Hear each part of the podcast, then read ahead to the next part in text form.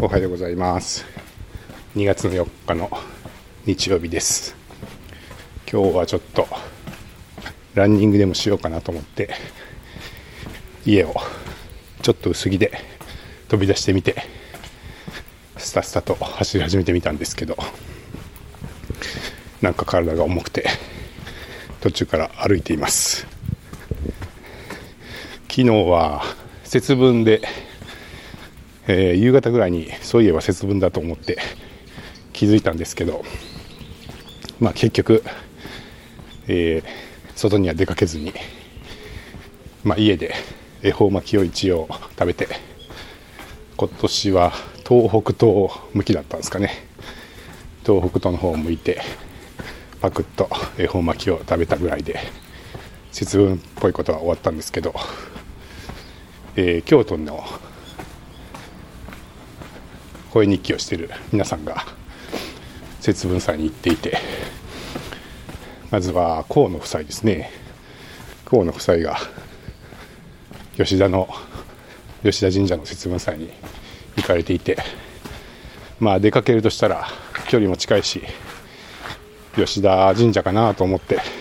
行こうかなとか言って言ってたんですけどまあ結局行かなかったんですけど行けたら会えたのかななんて思って見てました。いいですねちゃんと出かけてて。でさらにもうちょっと上級編なのが森珍さんでなんと3つも節分の行事をはしごされたということで、え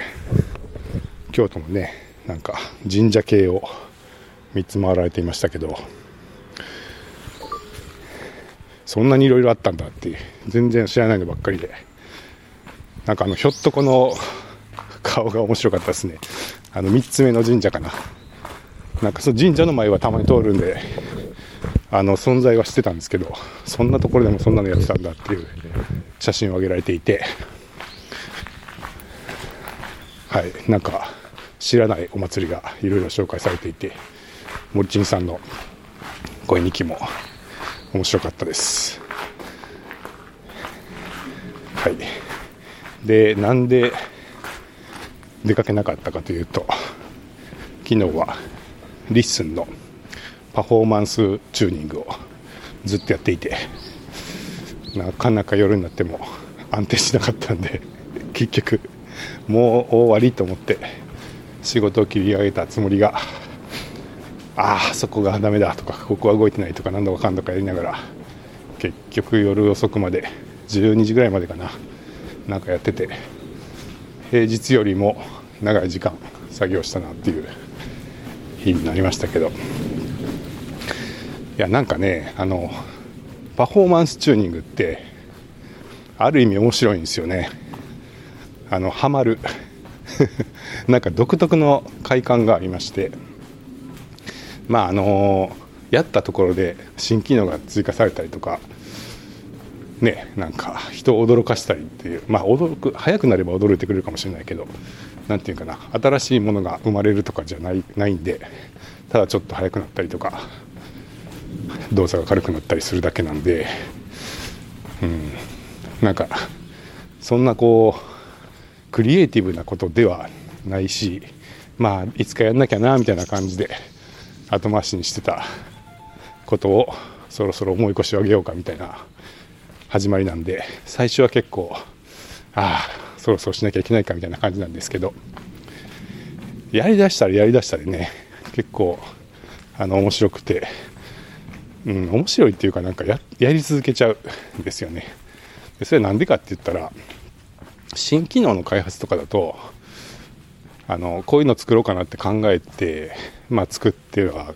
壊し作っては壊ししながらあこんな感じだなっていうのが出来上がってでこうできたっていう瞬間があるんですよね。でできたってなって出したら、まあ、一旦その作業はそこで終わりっていう感じで結構区切りが分かりやすくてまあ作り始めから完成までの一連のこうまとまりみたいなのがあるんですけどこうパフォーマンスのチューニングって何て言うかな。やればやるほど速くなるんですよね。やれることは結構無限にあるというか。なので、うん、やればやっただけ早くなるんでなんかついついねこうだんだん勢いが出てくるとあじゃあこれもやってみようあれもやってみようって言って、えどんどんやってしまうしまうっていうところがあってあんまりこうキリがないっていうか別にあのもっとやろうと思えば結構やることはあるっていうのがずっとあるんでっていうのと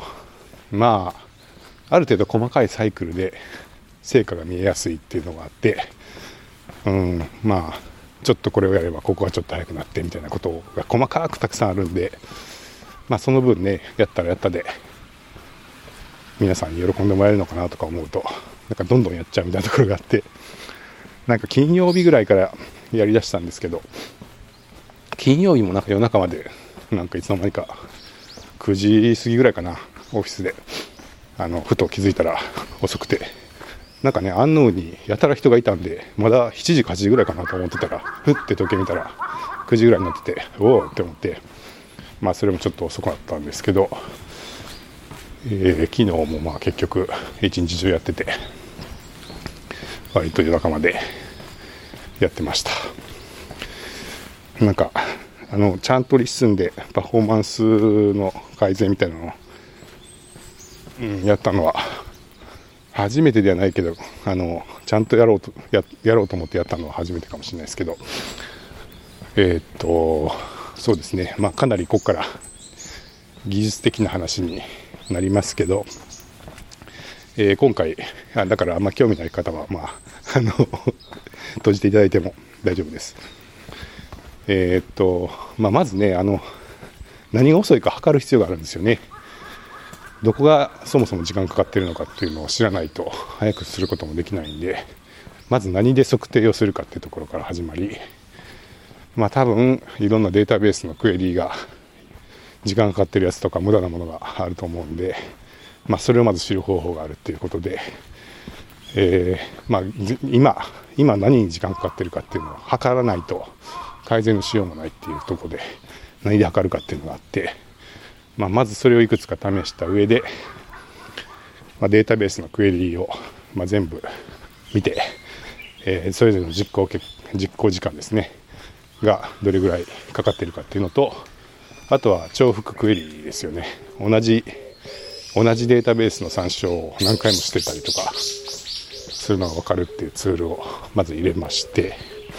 でこれはまあ開発環境でだけ動かせてるだけだとどうしても本番のボトルネックっていうのは分からなかったりするんで、まあ、ちょっと本番にも入れて、まあ、計測をまずし始めるというところからやりましてで、まあ、最近本当あのトップページが重かったのとあとはまあダッシュボードですよねダッシュボードが重いっていうところで、まあ、まずそこから手をつけようと思ってやり始めました。でまあこまごまといろいろ重くなってるところを見つけては直していってやるんですけど、まあ、大体大きく言うと対策としては昨日やってたのは3つまあなんですかねその重いってなった時に使える技というか あのこっちの持ち手技っていうのは3つぐらいで、まあ、1個目はデータベースにインデックスを貼るですね、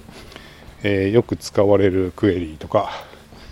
あとは重い時間かかってるクエリーを見つけ出して、えそのクエリーが速くなるようなインデックスを貼ると、えー、まあ、それが、えー、例えばダッシュボード系だとあのポッドキャストの再生数の統計とかのところが結構重かったんで、まあ、それが割とちゃんと速度が出るようにと思ってインデックスを貼って改善はしたんですけどまあちょっとね、もう、ポッドキャストの再生数のデータが 100万行ぐらいになってて、もうそもそも1テーブルがでかすぎだろうっていうのがあるんで、えー、ここはまあちょっとまだ重いままなので、まあ多少改善されましたが、うん、ちょっとパーティショニングとか考えないといけないのかなっていう感じですね。はい。なのでちょっとまあこれはまだ途中ですけど、えー、そにそういうとにかくよく使われる部分とか遅い部分のインデックスを貼るっていうのが、まあ、一つやってたことと、えー、もう一個がまあ、これが一番多かったかな。昨日いろいろやってた中では、えー、まあ、無駄なクエリを減らすっていうことで、え、クエリーっていうのは、まあ、そのデータベースにデータをくださいっていうお願いをするっていうもので、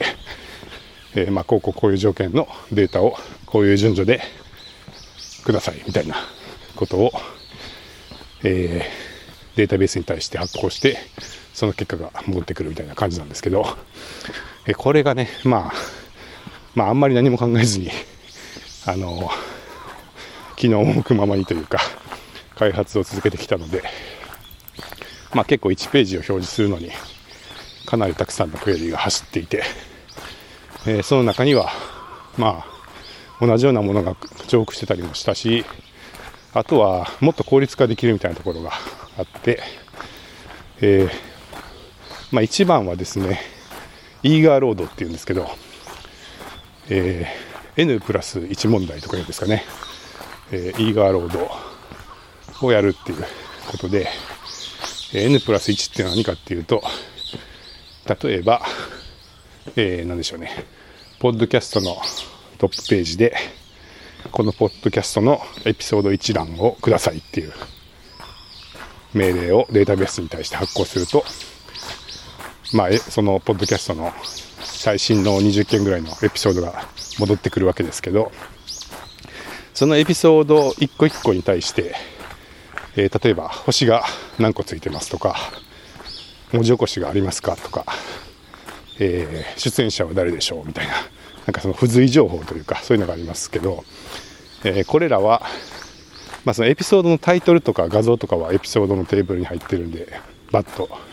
戻ってくるわけですけど、そのエピソードについた星の一覧とかっていうのは、またその星、星データベースっていうか星テーブルに入ってるわけでなんですよね。で、そういうものを例えばエピソード20件取った後で一個一個、えー、20回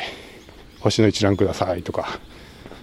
えー、出演者の一覧くださいとか言って問い合わせると、まあ、かける20回やることになって、まあ、結構重いみたいなのがあるんですけど、まあ、これをあのドバッとね最初の20件分をまとめて星の一覧も取って出演者の一覧も取ってみたいなことをやるのがイーガーロードです。で、まあ、それをやる仕組みが割としっかり、えー、まあ、今使ってる OR マッパーっていうそのデータベースのモデルを管理するクラスですけどには割と備わってるんで、まあ、ちゃんとそれを使ってえ1ページを表示するために使う作るあの発行されるクエリを、まあ、最小限にするっていうことで、えー、まあ、だいぶ初期の最初のところで、まあ、そのページを描画するのに必要なデータをもう一式ごっそり、えー、1回のクエリーで取得してしまうみたいなことを、えー、一個一個のページで組み込んでいくと えっとねもうなんかひどかったページはえー、っと1ページを表示するのに最初700クエリーぐらいあったんかな。630とか700とか出てた気がしますけど、まあ、1000近いクエリーが走りまくってたページをまちまちまとそういうイーガーロードとか使ったりとかしてやっていって最後は30クエリぐらいになったんかなにできたりとかして、まあ、かなりあのそこは回数を減らすことができて、まあ、もちろんねあの一気に5外取るんでその1個のクエリ自体は1件1件取るよりも重かったりしますけど、まあ、全体的にはパフォーマンスが上がっていったりしてます。えー、っていうのが2つ目のイーガーロードでで最後はキャッシュですねキャッシュをしていくっていうので、まあ、例えばトップページのよく聞かれていますポッドキャストとかを まあ、今更、それ、今までそれだったのって感じですけど、毎回、あの、集計して取得してて、まあでもそんな変わらないだろうっていう話で、えー、そういうものを、まあ、ある程度結果をもうキャッシュしておいて、えー、しばらくの間はそれをどんどん返していくっていうね、ことで、まあ、そこまで頻繁に更新しなくていいものをアクセスするたびに集計したりとかはせずに、えー、しばらく一時的に、集計した後の状態をキャッシュしておいてそれを使うっていう、えー、動作を、まあ、あちこちちょっと時間かかってそのところから順番に、ま適切な保存期間を決めて埋め込んでいくみたいなことをやってました。えー、だいぶ、まあ、うまくキャッシュが効いていれば特にですけど、えー、早くなってはいる気がするんですがどうどうでしょうね。はい、でまあいろいろちょっとそれをやる過程でやっぱりどうしてもあここがあのうまうまく動いてるつもりが動いてなかったみたいなのがあってご迷惑をかけしたりとかあとはちょっとね、えー、なぜかサーバーが止まってしまったりとかして、えー、緊急対応したりとかしてご迷惑をおかけして申し訳なかったんですけど、まあ、大体昨日はそんな仕事仕事っていうか作業をしてました。えー、っとおはようございます。まあこれで終わりと言いたいところなんですけどちょっとまだ不安定でまあ、特にですねそのキャッシュの作り直しの時になんか今までよりさらに時間かかっているところがあって、まあ、多分そのキャッシュシステムの問題かなと思うんですけど、まあ、そういう問題があったりとか、うん、ちょっと若干まだ不安定なところがあるので、えー、そこはちょっと様子を見ないとなっていうか改善しないとなっていう感じですし、まあ、まだまだ本当はやった方がいいことっていうのはどれだけでもある。まあ、本当ね、別にあのもっと爆速で動かそうと思ったらサーバー増やして、あのはい、もうやれるとこまでカリカリにチューニングしてっていうのをやっていけば、どんどんどんどん速くなっていくんで、別にあのやれることは無限にあると思うんですけど、まあまあ、ひとまずあの今のサーバーで、えー、まあ、ある程度、そうですね、現実的にあの使える範囲の速度にっていうのを安定してできるぐらいにちょっとまあできたらなっていうところで、まあ、少しまた気になるところがあれば、え、続けていきたいなと思ってます。えー、っとちょっとまあずっとこもってたんで今日はちょっとぐらいは外に出たいかなと思います。あそうですね。あの選挙も行かないといけないですもんね。京都市長選の投票日なんでちょっとこの後、えー、誰に市長になってもらいたいか考えて投票に行こうかなと思います。それでは。